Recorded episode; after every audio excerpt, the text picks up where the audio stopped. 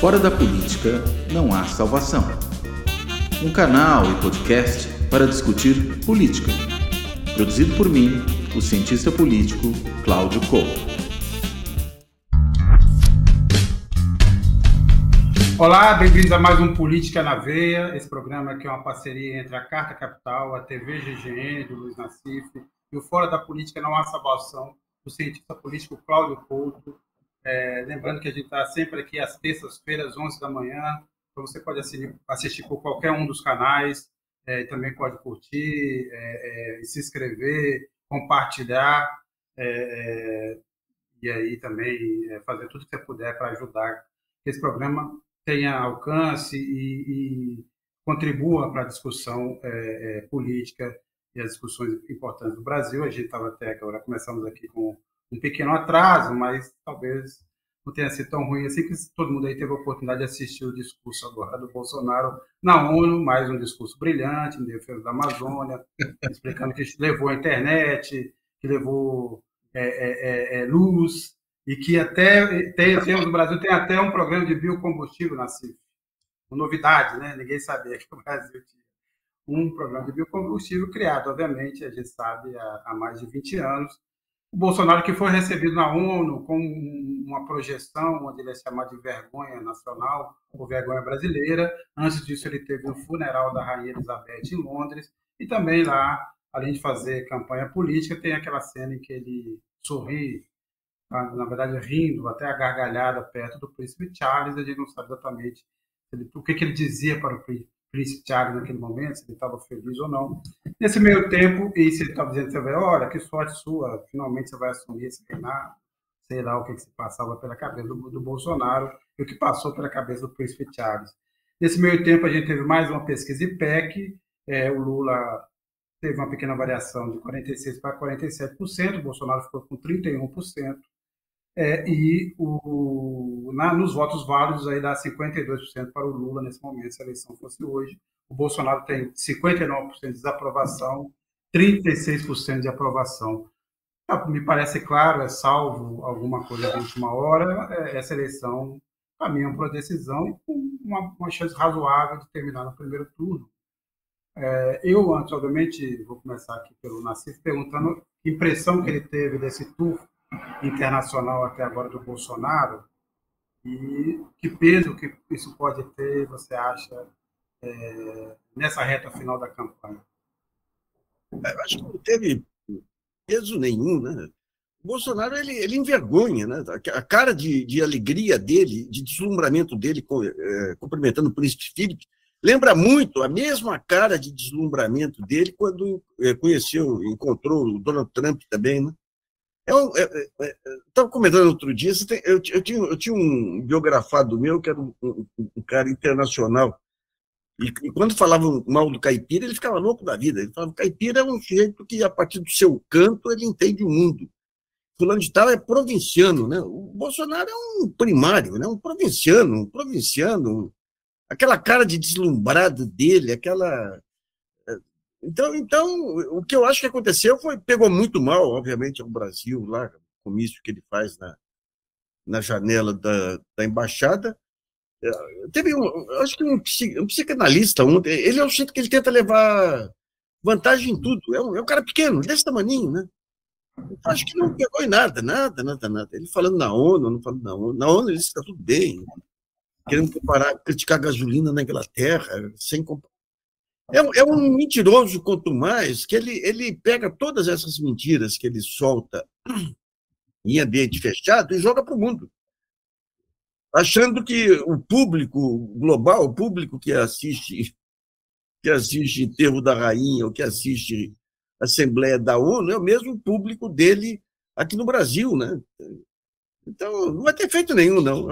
Eu tenho a impressão que, não sei, vou ver o comentário de vocês sobre a pesquisa IPEC aí, mas acho que é uma boa chance de acabar essa pantomima aí no primeiro turno. Né? É, tudo, tudo, tudo indica, né? até porque também as outras pesquisas têm mostrado uma mesma tendência, embora os números não sejam os mesmos, nem, nem é o caso de comparar, mas você vê uma mesma tendência em todas as pesquisas dessa é. altura, né? fora as próprias pesquisas do Bolsonaro e do Paraná Pesquisa, tirando, tirando dessas aí, as demais indicam a mesma curva, uma leve ascendência, né, uma leve variação do Lula para cima, uma estagnação do Bolsonaro e talvez ali o início de uma perda de substância do Ciro. Pode ser o início do caminho do, da, de terminar isso no primeiro turno. Agora, lembrando né, também, Nassif, vou passar a, a palavra do, do Cláudio Couto, mas lembrando também que dizer, o Bolsonaro e os bolsonaristas são iguais, lembrando também do episódio agora do, dos, dos bolsonaristas que foram lá diante dos repórteres da BBC dizendo que eles não deviam estar lá, que a Inglaterra não era o lugar dele. É, e aí, assim, eu não sei, não tem, essas coisas não têm limite. Né? Eu, eu, a impressão que eu tenho é que o que o Bolsonaro, do ponto de vista internacional, nessa altura, todo mundo está dando a vitória, a derrota do Bolsonaro como certa, e me parece que ninguém mais se choca, nem se importa com nada que o Bolsonaro venha fazer. Mais um detalhe, vira uma coisa mais, um comentário mais jocoso do que algum tipo de preocupação real. Não sei se o Claudio Porto tem uma, uma impressão parecida com essa. Olha, eh, Sérgio, bem, primeiro, bom dia para vocês, bom dia aí para quem nos assiste. Eu acredito que, na realidade, só contribui para piorar ainda mais a imagem muito negativa que nós temos hoje no exterior. Né? O Brasil reforça essa condição de par internacional, não se faz representar de maneira adequada. Né? Essa história da BBC realmente é surreal, ou seja, os bolsonaristas ali só faltaram chamar a BBC de BBC lixo, até onde eu sei não, não chegaram a dizer isso, mas não me surpreenderia que o fizessem. Uh, e foi um, papelão danado, não só por conta dessa gargalhada para um, por um, por um rei né, empossado que, digamos, é, enterrava a mãe ali. Então, você realmente ir a um funeral e dar gargalhada para o filho da falecida é realmente alguma coisa inacreditável. E foi um grande vexame também por conta da, da situação do comício, né, do tipo de declaração que ele deu ali aos seus seguidores que apareceram embaixo da sacada e depois na rua, ao, a invertida mais uma, né, mas sem, sem responder nada, que deu nos jornalistas que fizeram perguntas das quais ele não gostou, como faz aqui no Chiqueirinho do Alvorada, né? E ainda, eu acho que a cereja do bolo foi a sessão de fotos é, que a primeira-dama tirou né, e postou em diversas redes sociais, ou ela, o seu maquiador, com direito até mesmo a ficar dizendo quais eram as empresas que forneceram cada um dos itens da indumentária. Né? O maquiador que acompanhou a, a primeira-dama chegou a dizer: ah, o chapéu é dessa empresa, o vestido é daquela outra, os sapatos são daqui, o colar de pérolas é de lá. Como se a gente estivesse falando, na realidade, de é, uma influencer do YouTube ou do TikTok mostrando as suas roupas, fazendo um unpacking, né, como o pessoal gosta de dizer, mostrando onde comprou, por que comprou e que agora está se vestindo. Só faltou tirar aquela famosa foto no espelho do elevador, porque é, é, um, é o que você, o que o Nassif colocou, é um deslumbramento, é uma, é, com perdão aí do caipira, é uma jequice sem tamanho, né? É, é uma, uma demonstração de completa inaptidão para o cargo, tanto do presidente como parte da primeira-dama, inclusive esboçando naquele cenário, que é um cenário que exige circunspecção. A gente está falando de um funeral, né? não é só porque é um funeral de uma rainha, qualquer funeral exige aí um mínimo de circunspecção, ainda mais de uma chefe de Estado, né? ainda mais com toda a cerimônia que existe em torno daquilo, né? E ali esboçando o sorrisinho de gente deslumbrada. Olha, foi uma situação absolutamente vexatória, mais um gasto de dinheiro público. E, e dinheiro público para fins próprios e sem o uso adequado dele. Né? Se fosse só o dinheiro público gastado na viagem, a gente poderia até questionar, enfim, de maneira lateral, mas além disso, é realmente a piora da nossa imagem, é o vexame que é dado. E o outro vexame está sendo dado agora na ONU, nesse discurso surreal do presidente, né, em que ele diz que está tudo bem na Amazônia, né, em que ele resolve atacar o seu opositor, fazendo campanha da tribuna da ONU. Né? Que diabo é isso, gente?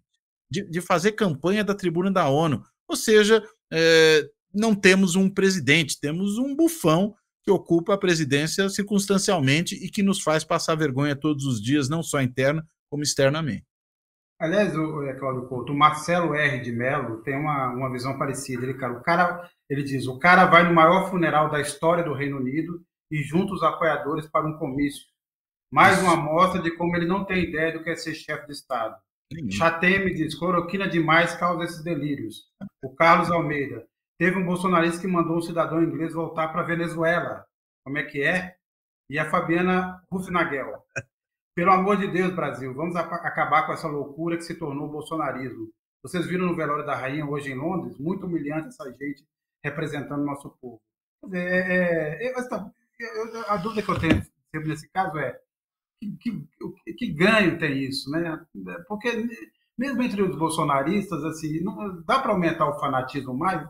Quanto mais tosco é, é possível, você ganha. Não, o, o fanatismo, a ignorância já está no tal ponto que me parece difícil avançar nisso. Agora, eu queria já colocar um, um tema a partir disso, justamente sobre esse comportamento bolsonarista, que é o seguinte, né? É, imaginemos aqui que o Bolsonaro perca, perca essa eleição no, no, primeiro turno, eu, se não perder no primeiro turno, certamente perderá no segundo, dada a dinâmica, inclusive, eleitoral que tem no Brasil, e também a vantagem que o Lula tem hoje. Mesmo que o Lula não crave os 50% mais, ele vai chegar numa posição que dificilmente será é, modificada em 2022, e o próprio Bolsonaro é um exemplo em 2018. Teve 48 e tantos por cento, e mesmo o Haddad tendo subido no segundo turno, o Bolsonaro ainda venceu aquela eleição. Então, me parece é, é esse, essa, essa, essa, essa eleição já é, dada, né, já, o jogo já está feito, mas a questão é que tamanho, se as pesquisas estiverem certas, corretas, né?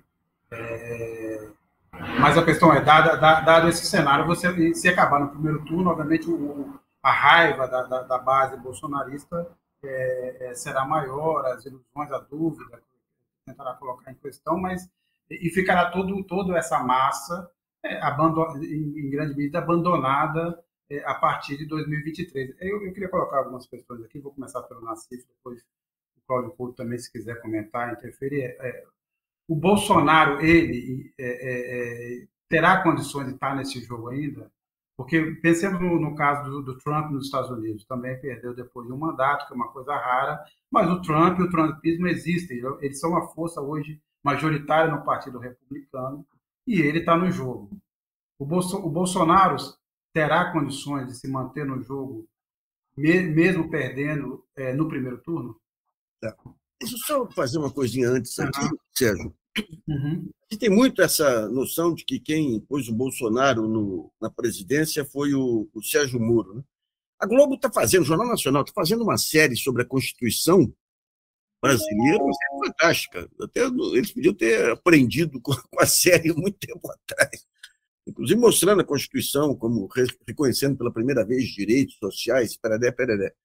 E um dos entrevistados é o Luiz Roberto Barroso, que falou que a prioridade número um do mundo tem que ser o combate à miséria, à extrema miséria e tudo. tudo. É, só para relembrar aqui. Ah, eu não posso compartilhar a, terra, a tela aqui? Eu acho que aqui nesse sistema não, mas. Ah, que pena. Eu ia compartilhar uma tela aqui, que é um artigo nosso aqui de 28 de dezembro de 2018. O título é Barroso, nova ordem que nasce em 2019 reflete integridade e patriotismo. Esse, esse, é o sujeito que achava que o novo iluminismo já vinha aí, o novo iluminismo, quanto mais se tirasse direito dos trabalhadores, melhor a economia iria, melhor para os trabalhadores. Né? O que eu vejo do bolsonarismo é o seguinte: você tem dois tempos, você tem a derrota do Bolsonaro agora, que tira ele do, do, do poder, e você tem uma enxurrada de, de inquéritos que vem pela frente.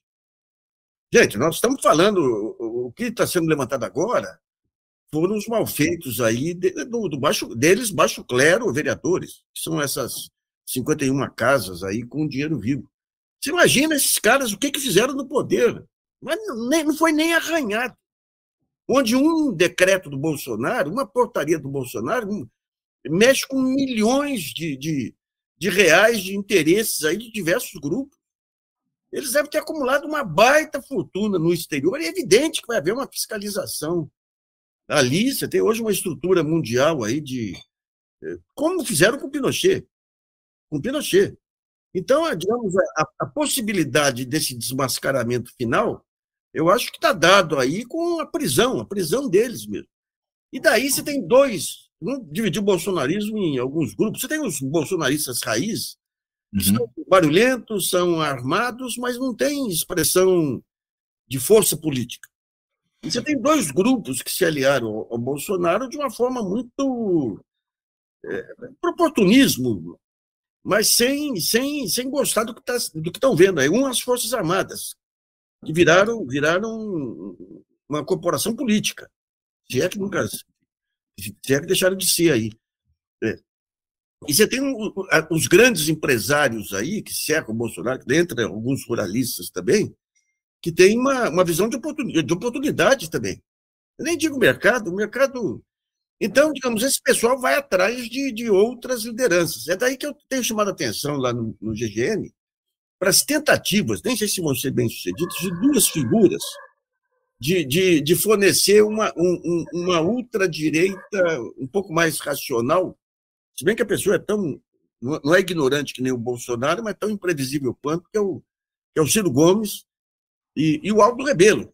O Aldo, desde os tempos da. da ele, ele, aproveitou os tempos de ministro da Dilma para cevar uma aproximação com ruralistas e com militares ali. E ele montou um negócio chamado Quinto Movimento, que é uma cópia do, o, o russo lá, o Dugin, o Alexander Dugin, onde eles, eles é, é, é, defendem esse projeto do Brasil grande e tudo aí, um negócio autocrático, autocrático, um negócio que vai ter, é, que tem força, tem, tem, força.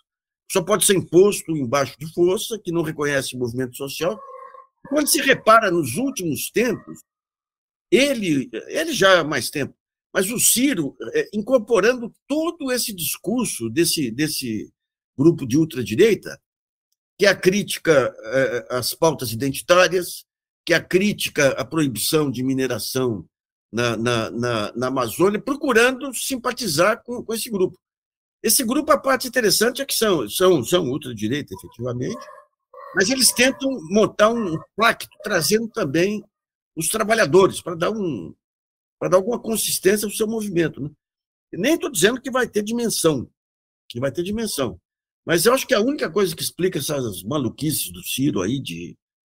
O Ciro está totalmente, totalmente esvaziado.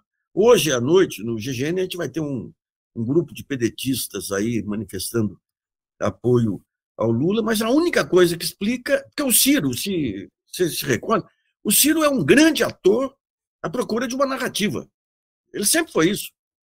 Ele sempre foi isso. Eu conheci o Ciro lá no, no, no, no governo Collor, ele atacando o Mário Covas porque impedia os dois maiores, mais ilustres tucanos, Fernando Henrique e Serra, de ir para o governo, para aquele ministério do Collor. Depois, no plano real, virou um defensor radical da apreciação cambial. Como falasse contra a apreciação cambial, era inimigo da pátria. Depois, nas eleições de 2002, ele acolheu Marcos Lisboa como consultor econômico para cimentar um pacto com o Jorge Paulo Lema. Depois ele descobre, descobre ele vai buscar os desenvolvimentistas do, do Luiz Carlos Braça Pereira e monta o, o livro dele lá, que ele sai com o livrinho lá mostrando que é, e agora ele está percebendo que os ventos estão. O que vai sobrar para ele, com a esquerda ocupada já, congestionada, e o Aldo também. Você pega o Aldo, é a coisa mais ridícula. É o Aldo com um chapéuzinho de, de, de fazendeiro aí, que, que nem o. Lembra o Reinaldo, quando começou esse movimento de é, fascista aí, o Reinaldo, que usava um chapéu Panamá, e tudo quanto era manifestação, é, lançamento de livro, e os meninos iam de chapéu Panamá. Ou seja, eles estão. Você tem essa nova direita, nem sei se vão ser bem-sucedidos, mas você tem essa nova direita aí que vai tentar. Que, quem vai tentar articular, para mim, vai ser o Aldo Rebelo e o Silvio Gomes. É, é, isso, Cláudio. Agora, é, é, pensando, pensando no seguinte: você tem uma franja que é essa nova direita, mas você tem também a, a velha direita. Né? Uhum. E aí, quem herda isso também? Queria que você comentasse. Olha, eu sinceramente não vejo muito herdeiro, né? Acho que os dois que o, o Nassif mencionou, o Aldo, Ciro, não tem é, calibre suficiente para ocupar esse espaço, né? Não que o Bolsonaro fosse, antes de chegar a esse ponto, uma figura de imenso calibre, mas há conjunturas e conjunturas, né? E aquela conjuntura em que o Bolsonaro consegue chegar a essa situação era muito mais favorável a ser ocupado por alguém como ele do que é a atual conjuntura.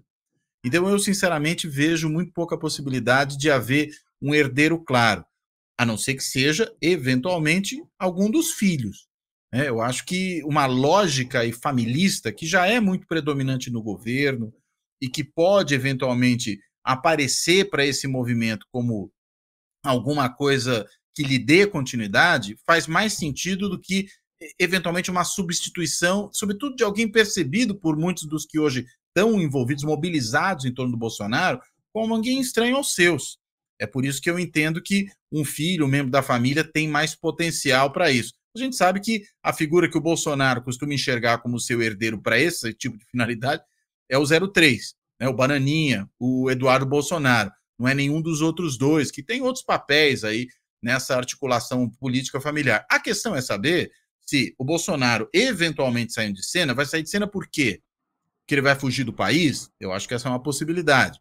Né? Porque ele vai ser preso, como ele mesmo tem tanto medo? Eu acho que também é uma boa possibilidade, porque o grande cabedal de crimes que ele tem pode lhe inviabilizar politicamente, já que ele pode simplesmente ir para o chilindró. A questão é que os seus filhos também não estão muito fora disso, né? também estão envolvidos em vários desses crimes né? como é, criação de gabinete de ódio, disseminação desenfreada de fake news, rachadinha, corrupção dentro do governo, né?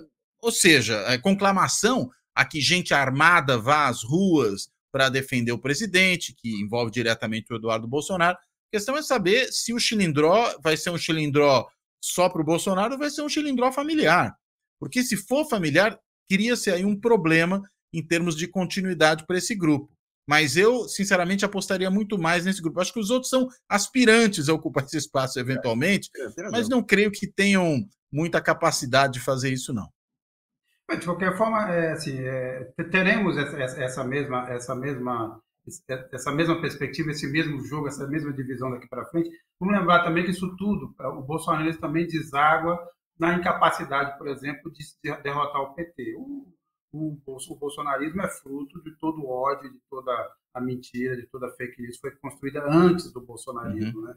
A gente, o próprio, o próprio comportamento da mídia, que a gente já falou aqui várias vezes, embora hoje, deles, hoje vários deles sejam heróis da liberdade de imprensa, até ontem não eram, né? Mas teve o, o, o, sistema político, teve, teve o dinheiro. A perspectiva que eu coloco é o seguinte: o Lula, o Lula está entrando e dizendo que não concorrerá a uma, uma reeleição, terá 80 anos.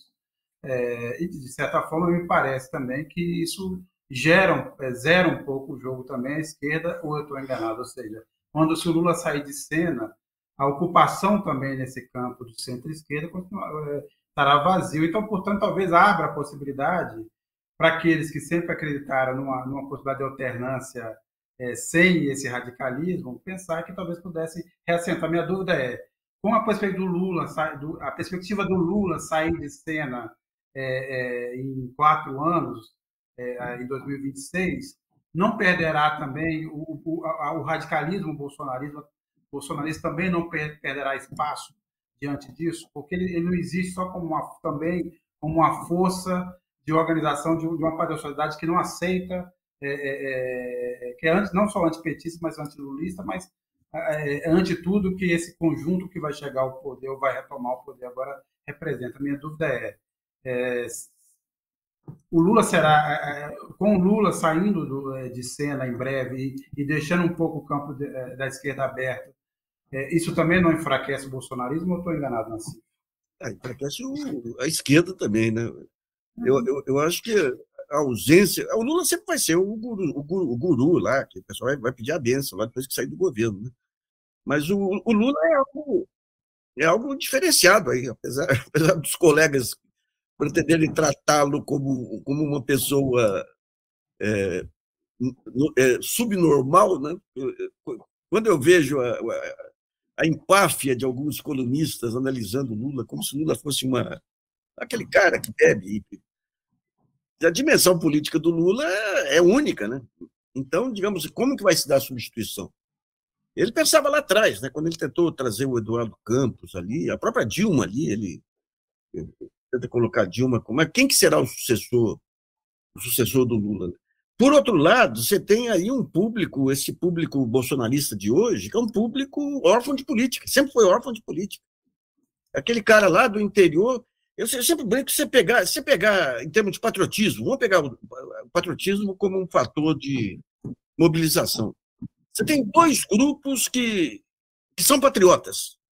Hum. Um, quando você pega o, o, o pessoal de favela, movimentos sociais, os músicos, quando você pega os sambistas, a maneira como eles cantam o Brasil, cantam, nem parece que são os deserdados do país. E o segundo são esses esses interioranos aí, esses interioranos que, que, que têm uma capacidade, de, tem um poder local lá, o poder local pequeno, aquele pequeno poder é, local, e, e, que e, ambos os grupos jamais participaram da, da, democracia e das políticas públicas. No governo Lula, esses movimentos ganharam espaço, tiveram espaço, tiveram, mas não participaram da formulação de políticas. E esse interior, eu lembro quando veio lá o Plano Real e tudo, que pegou uma mania de tudo quanto era lugar, era só estrangeirismo e tudo. E me chamava a atenção, cada vez que ia dar palestra no interior, começava com o hino nacional. Esse pessoal, esse sentimento patriota, a esquerda não conseguiu entender lá atrás. Tanto que deixou esse pessoal disponível, primeiro para as igrejas né, pentecostais aí, com, e com esse negócio aí de, do, do sucesso pessoal, e depois com o bolsonarismo. Então esse pessoal vai continuar por aí. E como é que vai ser? Quem que vai substituir o Lula? Hum. Dizer, o, o, fato de não ter Lula vai, vai de, de, um lado enfraquece, enfraquece o, o, bolsonarismo, mas, mas, mas não tira de cena, digamos, esse pessoal que se articulou no interior. A minha região lá, rapaz, é, é um horror. O sul de Minas ali, pega a parte de São Paulo. É impressionante. Tem um restaurante de um cara que eu conheço desde a adolescência lá, ele coloca de ponta cabeça o pessoal que ele é contra. Os visitantes lá. Mó, mó você está você tá de ponta cabeça? Estava, estava. eu estava de ponta cabeça, daí eu cheguei e falei, pô, Araújo, mas eu. Até você, né? Eu estou aqui desde tanto. Ah, mas eu não tenho culpa. Eu falei, olha, se eu voltar aqui e tiver de ponta cabeça, eu não, eu não frequento mais esse restaurante. Daí uma amiga minha me liga e falou: eu cheguei lá no restaurante, estava de ponta cabeça. Daí eu fui cobrar do Araújo, ele disse que você virou comunista. Então a cabeça desse pessoal é cabeça de jirico. Daí eu, daí eu não amei uma. Eu fui com o esposo, fui com filha, fui com neta, como se fosse para almoçar lá. Né? Daí ele ficou todo meio sem graça, daí nós fomos lá, pegamos o retrato e levamos embora também. Então, uma cabeça, essa cabeça do interior, ficando órfão do Bolsonaro, está disponível. Está disponível. É um conservadorismo é interessante que, quando você pega a direita brasileira, esses, ela, ela nunca conseguiu expressar, digamos, é, é, é, esses princípios aí, morais e tudo, dessa direita tosca. Né? Então, é um pessoal que vai estar disponível para aventureiros. Aí tem que levar em conta o poder de aglutinação dos neopentecostais também. Né? Mas, olha, isso aí daria umas três teses aí para o Cláudio Couto orientar lá, porque eu, tá vendo? É, eu, vou, eu, vou, fazer uma pergunta para o Claudio Couto, só antes, é, rapidamente, dois comentários. Primeiro, que isso não é só no sul de Minas, eu sou do outro extremo, sou de Valadares, quase Bahia, e é o mesmo fenômeno, né? Então, Minas Gerais, como tá o interior de Minas está tomado por isso. É, lembrando também que tem uma peculiaridade do, dessa extrema-direita brasileira, que é, na verdade, o que, é, é no fundo não tem um, um patriotismo, um projeto nacional. Porque mesmo quando a gente pensa no Trump, o Trump errado, certo? Ele tinha um, discurso ali para um, um, uma fração da sociedade americana que foi é, é, é deixada para trás na globalização e que culpam né, o, a elite é, de Nova York, o, o, Wall Street, pelo, pelo que eles sofreram. E ele tinha uma política mesmo de é, fechar mercado, é, criar barreira, romper com o multilateralismo, os Estados Unidos exercendo o seu poder imperial. E na Europa também, a extrema-direita também tem o mesmo discurso anti-União Europeia, né, querendo retomar sua autonomia, tem, tem um, um quê ali de um projeto nacional, que aqui não, aqui é o, é o nacional entreguido, né, que é o, uhum. a privatização, você fala um trilhão de privatização, ali tudo é uma invenção, é, é, dolarização, é abertura de mercado desenfreada, é o fim de qualquer base, assim, é, um negócio que só sustenta no ódio, eu vou até perguntar para o Cláudio, deixa eu só ler dois comentários rapidamente aqui uhum. do IGN, a Marta Hameister. Nas apurações dos crimes de corrupção, não dá para poupar as mulheres. Michele, Damares, Zambelli, Kisses precisam ser investigadas até o fim. E o Anderson Sonoda. Primeira possibilidade, o Bolsonaro vai, vai fugir. acha que vai aguentar a cadeia. E aí eu pergunto, Cláudio Couto, é, é uhum. A gente pode falar em bolsonarismo como um fenômeno? Quer dizer, o lulismo é claro, existe o lulismo, isso mas o bolsonarismo é um fenômeno assim, o Bolsonaro é um, uma, uma figura transitória dessa consolidação, consolidação, do que a gente pode chamar de extrema-direita.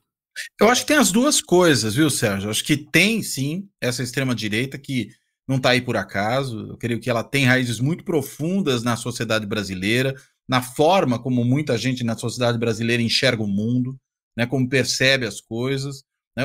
Só que o Bolsonaro, digamos, chegou num lugar que estava preparado para ele. É justamente esse o ponto.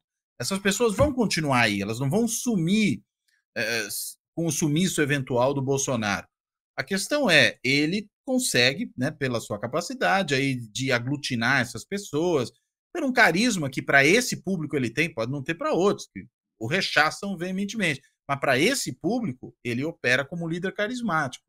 Ele consegue não só aglutinar, mas consegue organizar esse movimento né, o permitir que esse movimento se organize em torno dele. Eu, eu, diria que há um movimento que a gente pode chamar hoje de bolsonarismo, porque justamente se estrutura em, em torno da liderança do Bolsonaro, né, em torno do governo dele hoje, né, primeiro da candidatura, e aí foi crescendo, foi ganhando corpo em torno do governo.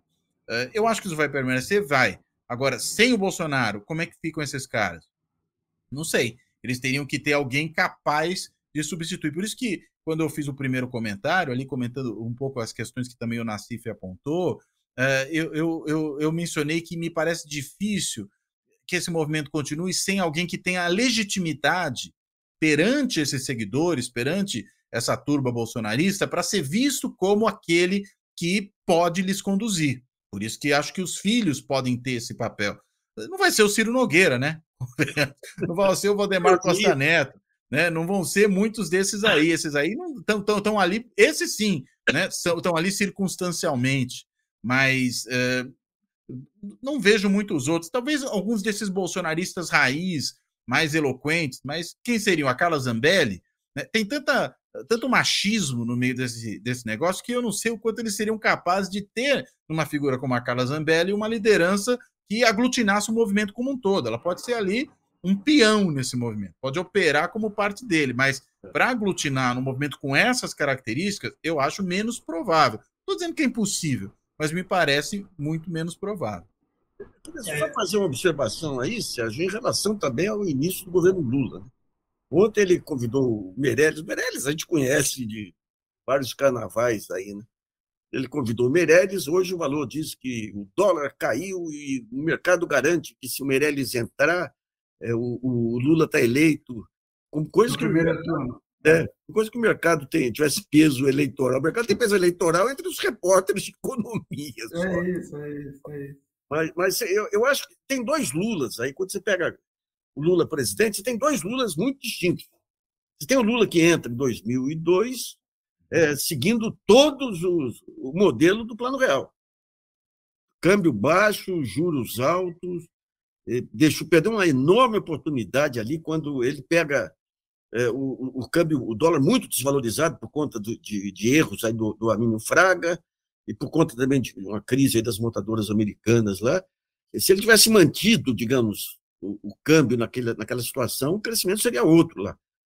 Mas ele, o negócio da inflação, mercado, mídia, tudo, ele permitiu uma baita apreciação e jogou o tripé virtuoso. Aliás, o Serra é um cara tão, tão primário que o orgulho do Serra é falar, eu que, que batizei de tripé virtuoso.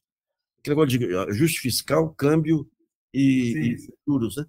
E, e você tem o Lula de 2008. Em 2008, quando baixa na Terra, de vez em quando baixa na Terra um santo protetor brasileiro, que é o senhor Crise. Quando o senhor Crise baixou na Terra em 2008, tem um outro Lula.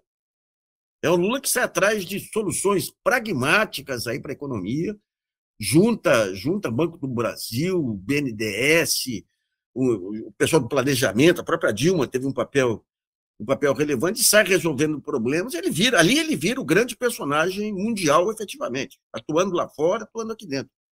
Nesse mesmo período, final de 2008, eu lembro, a Bimac, você tinha, você tinha é, 50% de cancelamento nas encomendas da Bimac. e o Meirelles aumentando a taxa de, de juros, dizendo que a economia estava robusta. Então, a, o grande receio que tem é o seguinte: qual o Lula que virá após as eleições? O de 2002, que vai ser ortodoxo até a raiz, esperando a economia acalmar para depois começar a atuar, ou pragmático, 2008? Você apostaria em qual? É? Hã? Você aposta em qual? Eu acho que ele vai ter bom senso de ser. Eu, eu, eu, meu receio, uma coisa é o que, é o que eu gostaria, outra coisa é o que eu acho. Né?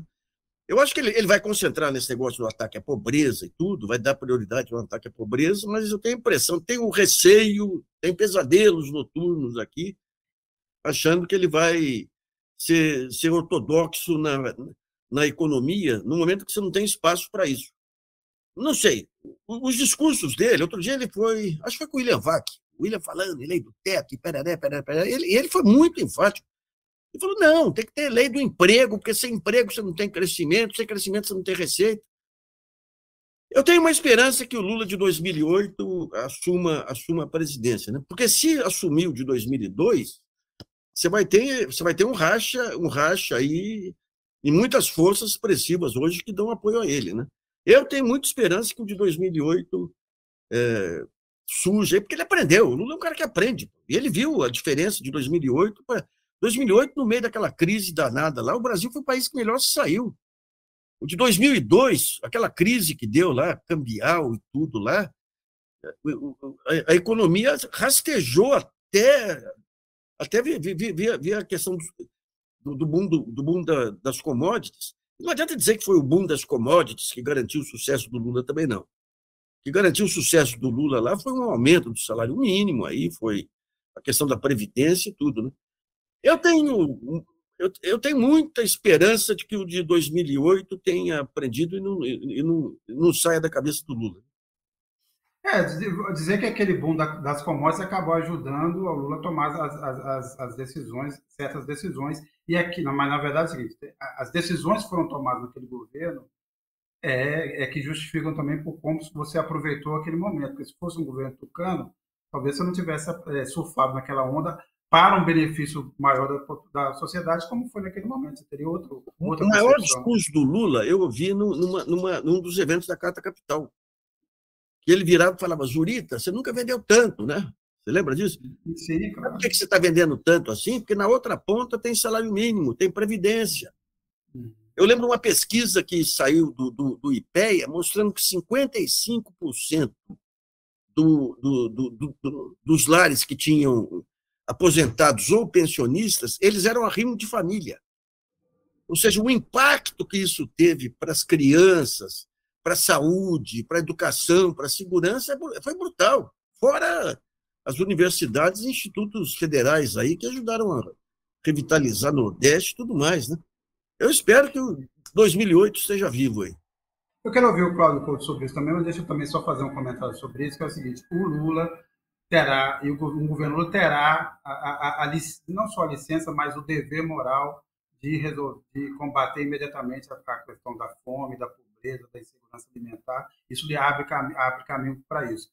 Voltando ao seu ponto é, na CIF de 2002. 2002, o Lula tinha não só licença, mas como dever moral, por exemplo, de fazer uma intervenção na área de energia, depois do, do, do racionamento, do apagão do, do Fernando Henrique, mas ele fez um arrego, ele fez um acerto que, no fim, é, manteve a, a, a, o setor energético brasileiro na situação que ainda continua, e que agora é piorada com a privatização da Eletrobras, que é outro ponto que você vai resolver. Então, espera que, que diante desse, desse, de, de, dessa possibilidade, ou seja, não tem, não tem justificativa, todo mundo irá entender se ele fizer uma, uma, uma gestão para tentar combater essas coisas é, é de início. É, é, obviamente, precisa do, sempre buscar um equilíbrio, uma justificativa é, é, do ponto de vista fiscal, né, ser claro, transparente, de, de acordo com suas políticas, mas realmente, se ele repetir 2002 diante da situação que ele vai herdar, é, será um erro, é, assim, que talvez custe aí de vez um futuro da própria manutenção do, do, do PT ou de um projeto, um projeto progressista no, no poder. Mas você, Cláudio Couto, o que você espera aí? A gente já está discutindo aqui de forma um pouco precipitada sobre o que será o governo Lula. As eleições ainda não chegaram, sempre vale a máxima, o jogo só acaba quando termina, mas o que você espera? Você acha que o Lula será mais assertivo, será cuidadoso? Né? Eu acho que ele será cuidadoso. E acho que ele vai ser muito parecido, talvez, com o Lula pós-crise de 2008. É aí que eu apostaria, porque eu entendo que as circunstâncias, de alguma, de alguma maneira, elas têm muito a ver com isso. Né? E mais, né? mudou até a percepção de muito economista do mainstream a respeito do que deve ou não ser feito. Né? Se a gente olhar o que ocorreu nos Estados Unidos, o que tem ocorrido em vários outros países do mundo, por exemplo, por causa da pandemia, tem mudado a percepção desses economistas mainstream a respeito do que deve ser a política econômica adequada. Claro que você tem lá os fundamentalistas de livre mercado e de ajuste fiscal custe o que custar, mas eles são alguns, né? Não, não são todos esses economistas. Então, eu apostaria no Lula muito mais parecido que o 2008. Também acho que não vai ser nada parecido, e ele já deu vários sinais disso, com a política econômica que depois foi adotada durante o governo Dilma.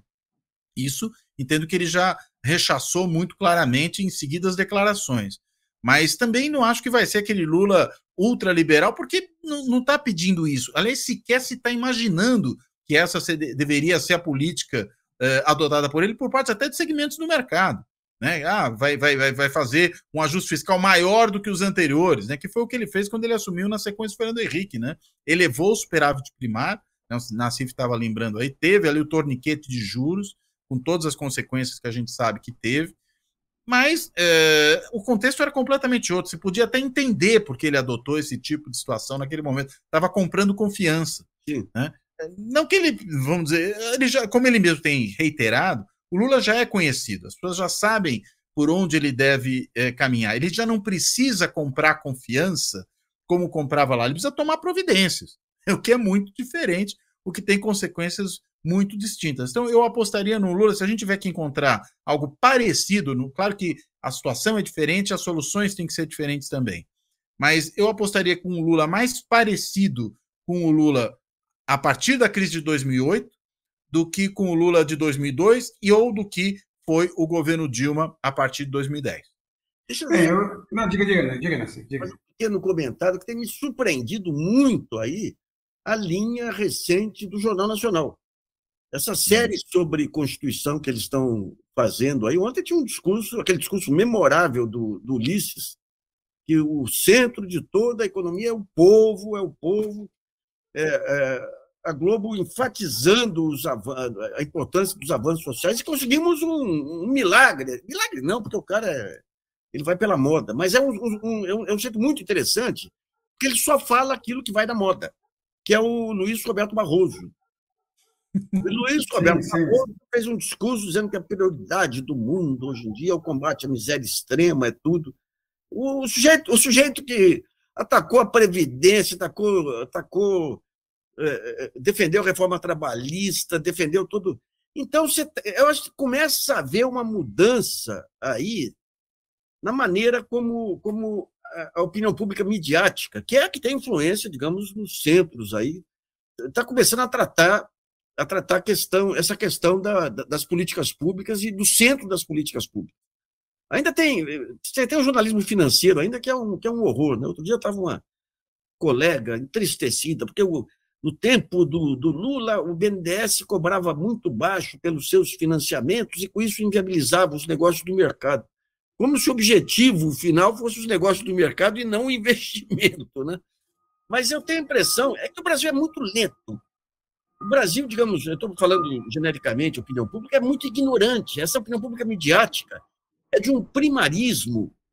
Você pega os grandes jornalistas que tem aí, o papel do grande jornalista é, é questionar verdades, buscar. Aqui não. Aqui repete dos pequenos jornalistas, que nem Boris, aos grandes jornalistas, que nem o William Vac, é, é só repetir botão. Lei do teto, já acabou a lei do teto, o Brasil acaba. Mas eu tenho a impressão que está havendo um ajornamento e o Jornal Nacional está percebendo que a única maneira de consolidar novamente a sua imagem é buscar essas novas bandeiras. Porque no resto ele perdeu. No discurso de ódio, ele perdeu para as redes sociais, ele está mal com a direita, está mal com a esquerda. E ele é um bom sinal, porque é o, é o veículo de maior alcance aí da, da, da, da, imprensa brasileira. Né? Então, eu tenho a impressão que essa questão da solidariedade em torno da. Eu acho que vai ter dois pontos que o Lula vai abordar bem, e que, que, que não implica ainda em definir políticas econômicas, a política macroeconômica. Um é, obviamente, o combate à pobreza e tudo, e o outro é o aprofundamento da democracia. Que esse é um ponto relevante que o, que o Couto tem muito mais condição de falar. A gente está falando aqui, você teve. O que está acontecendo no mundo é uma crise da democracia ocidental, é uma crise. Não adianta falar de. É, muita gente tem, tem receio de criticar a democracia e parecer que está defendendo o autoritarismo. Mas essa democracia tem que mudar. E a forma de mudança é um aprofundamento da democracia. O Lula tem repetido aí, as conferências nacionais.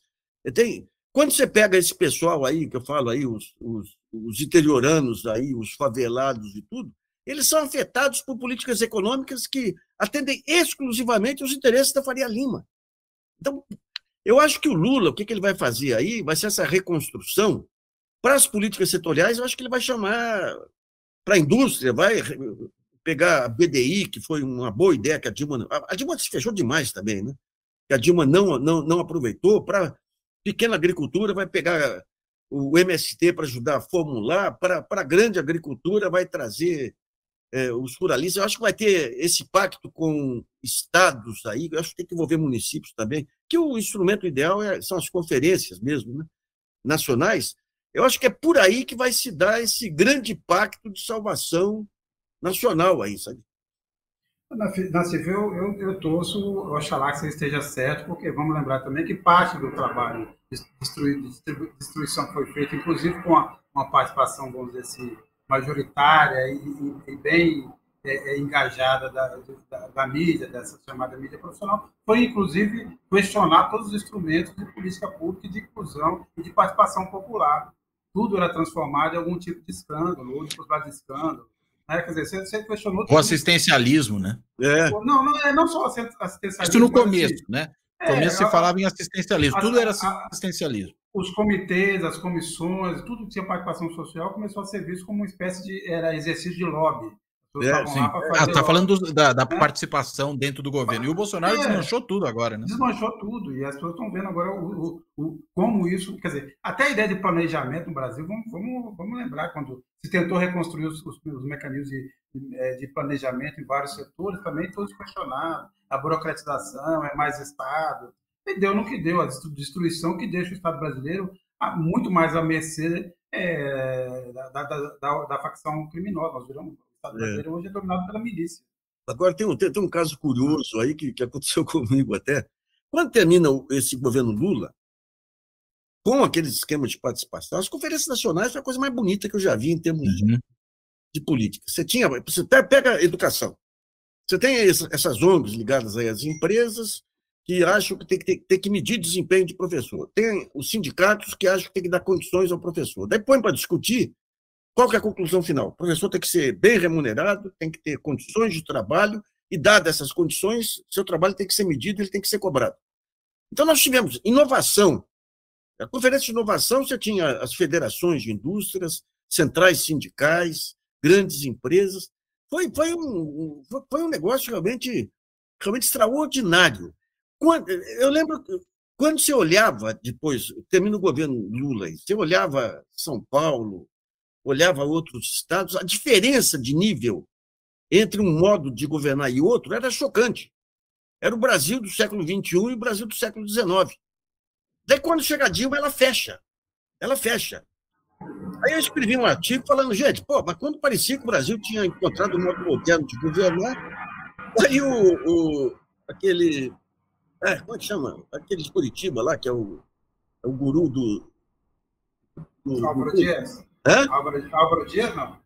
Não, não, não, não, do PT, do PT. É o melhor. Ah, Paulo Bernardo, não? Não, não, não, não. Falando de gente fina. Ah, é o melhor do PT, não. Tá falando. Eu, eu, vou lembrar o nome dele. Da, da... É. é um cara fantástico. Ele me chamou em Brasília e mostrou aquele decreto dos conselhos. Aquele decreto dos conselhos. Eu falei, meu Deus do céu, isso é tudo que a gente estava pedindo aqui, ué. O que, que ele propunha ali? Faz, pegar, fazer um site Porque a força da parte social não está nos ministérios sociais. Porque eles não têm força, não têm recurso. O Lula transformou em ministério para ter status para conversar com os ministérios fortes. Então, ele, então, os ministérios fortes é que tinham que seguir, é, em relação às questões de direitos e tudo, os princípios dos ministérios sociais. E ele propõe fazer um grande portal com todas as conclusões das conferências nacionais e fazer a cobrança. Eu falei, rapaz, mas isso é tudo que a gente estava pedindo. Ele até foi irônico. Ele falou, serei eternamente grato a você. Eu falei, por quê? Porque a Dilma estava muito receosa, mas as suas críticas ajudaram. Daí a Dilma solta os, os decretos e a imprensa, essa imprensa imbecil, começa a dizer que era venezuelização, que era cubanização, que era. E daí ela recua. Ou seja, esse, você pega a BDI. BDI tinha um modelo fantástico. Como que era o modelo da BDI? Você pega os principais setores da, da, da, da economia, eh, faziam os conselhos deles lá, e cada qual definia quais que eram os pontos centrais de inovação tecnológica. E a FINEP junto. Então, digamos, a FINEP iria financiar as pesquisas que surgissem a partir desse consenso. Nunca teve uma reunião. O conselhão, para voltar a ter reunião, olha. O conselhão chegou a ficar um bom tempo, inclusive, sem direção, né? Sem direção. Não tinha ninguém responsável por ele. Quando voltou, quando voltou a, a, a reunião, teve uma reunião só. Eu fui, eu fui lá assistir e o pessoal saiu mais animado com a Dilma. Que ela ouviu e tudo aí, mas não teve segunda reunião. É que a Dilma, acho que ela tinha um perfil que também era um perfil de demasiada concentração de decisões nas mãos dela, sim, né, sim. em torno dela. E aí qualquer tipo de mecanismo mais participativo significa delegação, é significa que você está transferindo a decisão para outros. Né? E ela tinha muita dificuldade de trabalhar com isso. Não só, veja, em relação aos mecanismos de participação, que ela até poderia ser, talvez, é, é, filosoficamente favorável. Mas na prática, né, na hora de exercer o governo, ela tinha muita dificuldade de lidar com isso. Né? E aí, claro, né, e acabava estrangulando. Fica, isso aí tudo perdeu tração. Embora institucionalmente muitas de, muitos desses mecanismos tenham continuado. Né? Eles foram ser descontinuados agora, não, não, governo aí, Bolsonaro. Aí o, o, o tratoraço para cima deles. É. Mas pelo menos eles estavam ali mantidos, ainda que menos prestigiados. E teve uma grande dor de cabeça no governo dela, que foi aquele Plano Nacional de Direitos Humanos, né, que, de uma conferência, que era pura e simplesmente um grande cabedal de propostas, né? Nada daquilo era política pública já decidida para ser implementada no dia seguinte, é, mas aquilo foi tomado como se fosse. Esse caso foi um dos mais gritantes. Não, vamos transformar o Brasil na Venezuela. É uma besteira. Podia até ter propostas ali descabidas, tal, mas isso ia se resolver no processo depois decisório final. Né? Era simplesmente uma grande compilação de um monte de propostas que havia ali. Né? Agora, é, ela, é, talvez até por conta disso, por conta do seu estilo centralizador, foi ficando receosa de seguir adiante com esse tipo de coisa. É. Agora, você vê, né, o melhor plano industrial que eu já vi até hoje foi aquele programa de desenvolvimento produtivo aí para a indústria farmacêutica montado pelo pessoal da, da Fiocruz, que aproveitava o poder de compra do SUS, transferência de tecnologia e tudo. Ali foi uma coisa fantástica, porque inclusive teve um seminário no, no BNDES para pegar o que é o PIB da saúde. É, ele teve um monte de desdobramento, além, além da transferência de tecnologia.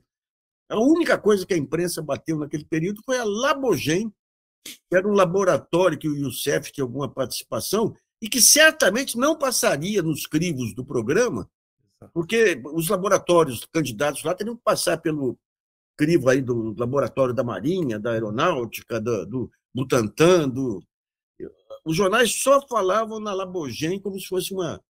Enquanto isso, você pega todos os bicheiros que montaram os genéricos com serra que nunca foram incomodados. É bem, eu, é, vocês, vocês, são vocês são infiéis, então, portanto, nesse momento, na, na busca de redenção da alma de vocês, eu vou ler uma mensagem aqui da Ana Dita. Bolsonaro é insubstituível. Claro. Deus o enviou para ajudar na redenção da humanidade, com a aliança da terra. Quem tem ouvidos, ouça. Então, Ele é humorista ou, ou, isso aí ela acredita mesmo? Não, não imagino que acredita. Imagino que acredita. Tem uma tia muito querida lá em Poços de Caldas que descobriu o Facebook, daí fui, fui me associar a ela lá. Ela tinha uma mensagem, ela falava: o anjo já disse que ia descer um Messias chamado Jair, ia salvar o Brasil. Eu falei, ai, meu saco, não vou brigar com a minha tia, não. Passou um tempo, ela, ela mudou o discurso. Ela falou, a Bíblia já dizia que viriam demônios fantasiados de anjos, e foi antes da Covid. Então ela se redimiu, é isso, Nassif? Totalmente. Querida se redimiu. Nassif, tem, tem uma pergunta aqui, se a gente, obviamente, puder é, responder rapidamente, você e o Cláudio Couto, é, perguntam aqui sobre, é, é, é voltando à mídia, quando a gente estava falando dessa questão dos meios de comunicação, perguntando é, será possível discutir uma regulação da mídia? Como encaminhar isso? Eu diria, só vou me adiantar aqui rapidamente, que a coisa se tornou muito mais complexa do que era há 10 anos, há 20 Verdade. anos. Mas, Nassif, um, faz sentido ainda falar sobre essa questão? Faz sentido em algumas. Quer dizer, hoje você tem, digamos, os grandes problemas que nós temos hoje aí estão, estão na, na, nas big techs, né? Você pega, por exemplo, a Jovem Pan, que virou a maior emissora do país graças ao YouTube, daí uma denúncia fez com que o YouTube mudasse as regras e caiu pela, pela metade da audiência. Você pegar os sites aí, fazer um contraponto à mídia, mudança do, nos algoritmos do Google aí derrubaram o faturamento lá embaixo. Então é um jogo é muito mais, muito mais complexo, porque você tem um poder supranacional que tem que ser, que tem que ser regulado aí, sabe? Agora, a mídia. A questão da mídia é o seguinte: você tem, você tem as regras de cartelização. Quando você fala, não, a mídia não é cartelizada porque a Globo não é dona da, das, das emissoras que compõem a, é, a Rede Globo. Não é dona, mas ela dá a mesma ordem. A mesma linha editorial que sai, que sai do Jardim Botânico espalha por todo o país. E mais que isso, isso é monopólio, mas mais que isso, você tem o cartel, porque naquele período o que a Globo fazia era repetido pela, pela Bandeirantes, era repetido pela, pela Folha, era repetido pelo Estado. Né?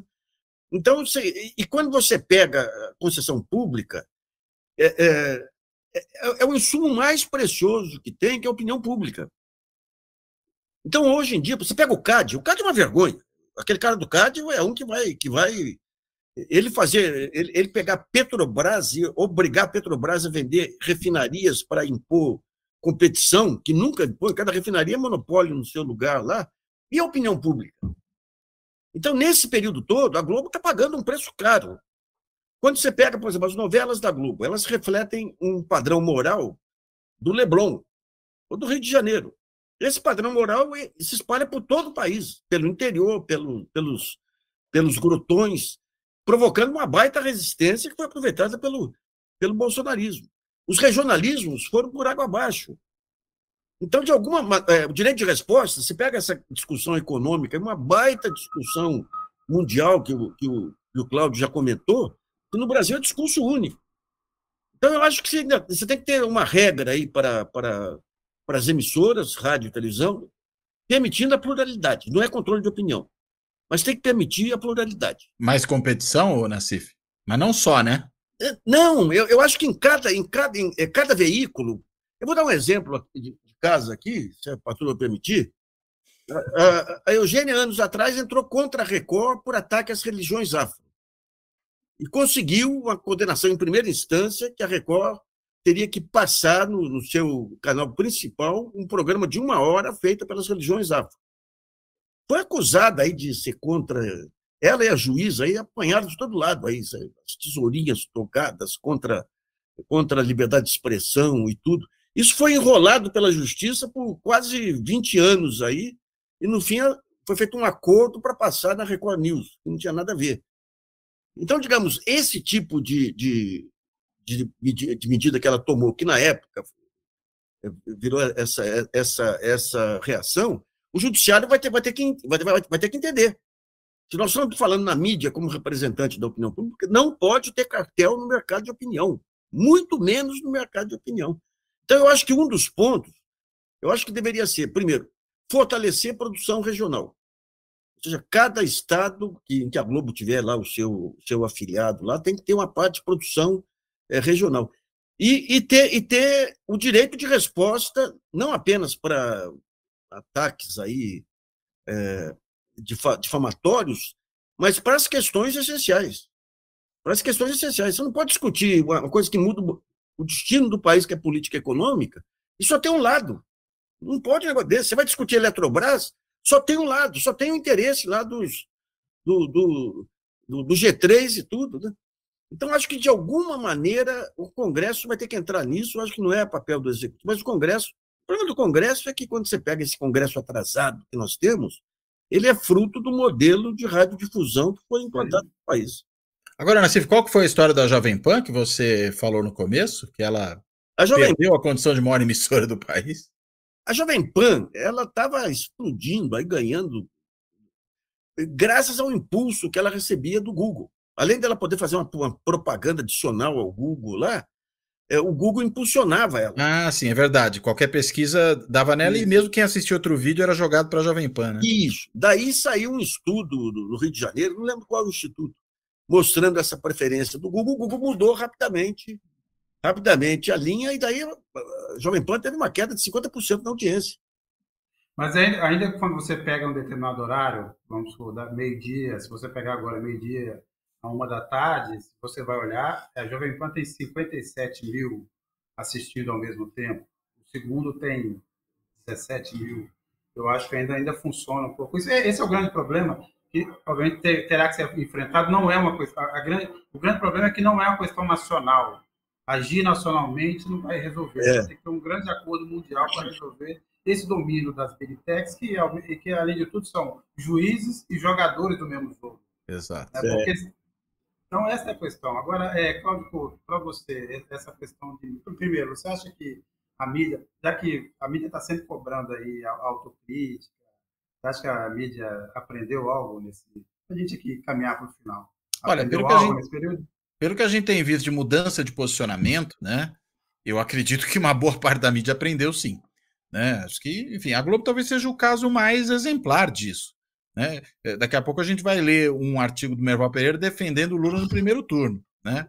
É um processo paulatino, mas a coisa tem caminhado nessa direção. E me parece que tem caminhado porque é, se deram conta, muitos, claro que não todos, mas do estrago que um governo de extrema direita provoca. Que a normalização que fizeram do Bolsonaro lá em 2018 foi um equívoco. Normalizando o anormal, estavam normalizando um extremista né? como se ele fosse um político como qualquer outro, como se fosse simplesmente um político da direita tradicional. Mas nunca foi, nunca foi, não, não é e nunca será. Esse é o ponto, porque não tem é, também possibilidade de mudança no Bolsonaro, né? De vez em quando, se ele, ah, o presidente agora vai se moderar. É, ele deve ter, parece um pouco aquela história do indivíduo que falava que era fácil parar de fumar, que ele mesmo já tinha parado oito vezes. É. Né? Era um pouco isso, né? O Bolsonaro se modera, se modera de novo, depois se modera mais uma vez, e na realidade volta sempre a ser o mesmo.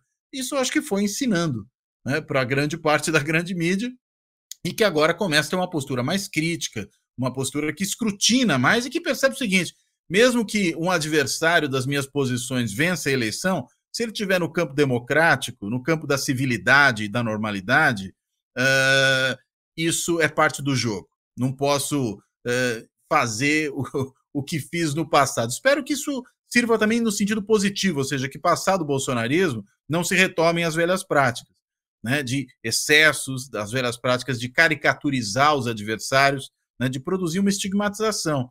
Mas acho que a gente vai ter que esperar o próximo capítulo para ver se isso é verdade mesmo, né? Porque enquanto esse governo não acabar e um novo governo tomar posse, a gente vê como é que esse novo governo, claro, não quer dizer que ele não tem que ser escrutinado, né? Tem que ser escrutinado, todo uhum. governo tem que ser escrutinado. Mas uma coisa é ser escrutinado, outra coisa é ser estigmatizado. Sim. é ser caricaturizado. É você produzir, na realidade, uma distorção daquilo que os fatos realmente são e que leva a esse estado e, de coisas. Né? E depois você, não, você ser crítico só com, com, com uma parte. Porque exato. Toda exato. a crítica que você teve com o governo, você foi totalmente a crítica em relação à Lava Jato. Perfeito. Lava, né? Você virou, Perfeito. na verdade, o que, é que os jornalistas da, da, que cobriram Lava Jato eram taquígrafos. Basicamente era isso. Né? Então, mas isso aí foi uma perda para a imprensa, porque eu acho que o papel principal da imprensa é mediação. O que é mediação? Nenhum governo é, é, é, é, é homogêneo. Dentro do governo, você tem um pessoal que puxa para um lado, puxa para o outro. O papel da imprensa, que deu para fazer, eu consegui fazer na minha coluna durante algum tempo, era o seguinte: aquela parte que você considera virtuosa, você elogia, a outra parte você critica. Agora, essa mediação deixou de existir. Agora, em termos de aprendizado, eu acho que foi muito importante o aprendizado do Supremo Tribunal Federal, que se consolidou na, na, na, na decisão de anular a Lava Jato, E hoje é um poder tão consciencioso da sua responsabilidade que a Rosa Weber virou presidente e não abriu mão das ações que ela estava tocando para o Luiz Fux não pegar. Bem, eu, eu, eu, eu, em relação à mídia e todos esses novos heróis do jornalismo, da liberdade de expressão, eu sempre, nesse momento, me lembro da, da música Geni do Chico Buarque. Eu acho que não será, o fim será o mesmo. Se é que vocês me entendem, entendeu? Depois que o, que o sujeito foi embora e recolher as suas armas, nós voltaremos ao, ao de sempre. Mas, Mas eu sou sempre Só um comentário, Sérgio, só um comentário. Só para aproveitar um gancho aí do que o Nassif levantou, acho que se o, Bolsonaro, o bolsonarismo só deixou um legado de destruição, né, sobre todos os aspectos, um passivo em todas as áreas. Uh, talvez exceto numa coisa, mas não porque ele produziu isso deliberadamente, mas porque ele, na realidade, suscitou isso né, que foi esse aprendizado que um monte de gente está tendo, que a mídia está tendo, que atores dentro das instituições do Estado estão tendo, que uma série de atores políticos estão tendo, ou seja, do perigo que é flertar com o abismo. Né? Então, acho que, pelo menos desse ponto de vista, muitos atores estão saindo desse processo um pouco mais é, ciosos dos seus papéis e um pouco mais cuidadosos com aquilo que devem fazer. De novo, acho que a gente tem que esperar o próximo capítulo para ver o quanto isso dura. É. Mas se isso realmente serviu de aprendizado, e algumas demonstrações de que possa ter servido têm acontecido, eu acho que pelo menos desse ponto de vista a gente pode sair um pouco melhor desse pesadelo. É isso aí. A história que a democracia é uma plantinha terra não é figura de linguagem, não. É a realidade. É veremos o que veremos. Nacife e Cláudio Couto, mais uma vez, foi não só um, um prazer estar aqui, mas para mim sempre é uma grande aula estar com vocês aqui nesse programa. É, eu agradeço quem nos acompanha até agora, lembrando que toda terça-feira às 11 horas a gente está aqui discutindo aqui os temas da semana e, e, além, e para além disso. Então, assistam, assinem nossos canais, estão lembrando, esse programa passa na Carta Capital, na TV GGN e no Fora da Política Não Há Salvação. Curtam todos esses canais, se inscrevam, contribuam se quiserem. A gente está aceitando um pouco de tudo aí nessa história. E tá, até a próxima. Divulguem. Nacife, divulguem, façam até a próxima, pessoal. Um abraço aí, pessoal. Tchau, tchau. Fora da política não há salvação. Um canal e podcast para discutir política. Produzido por mim, o cientista político Cláudio Couto.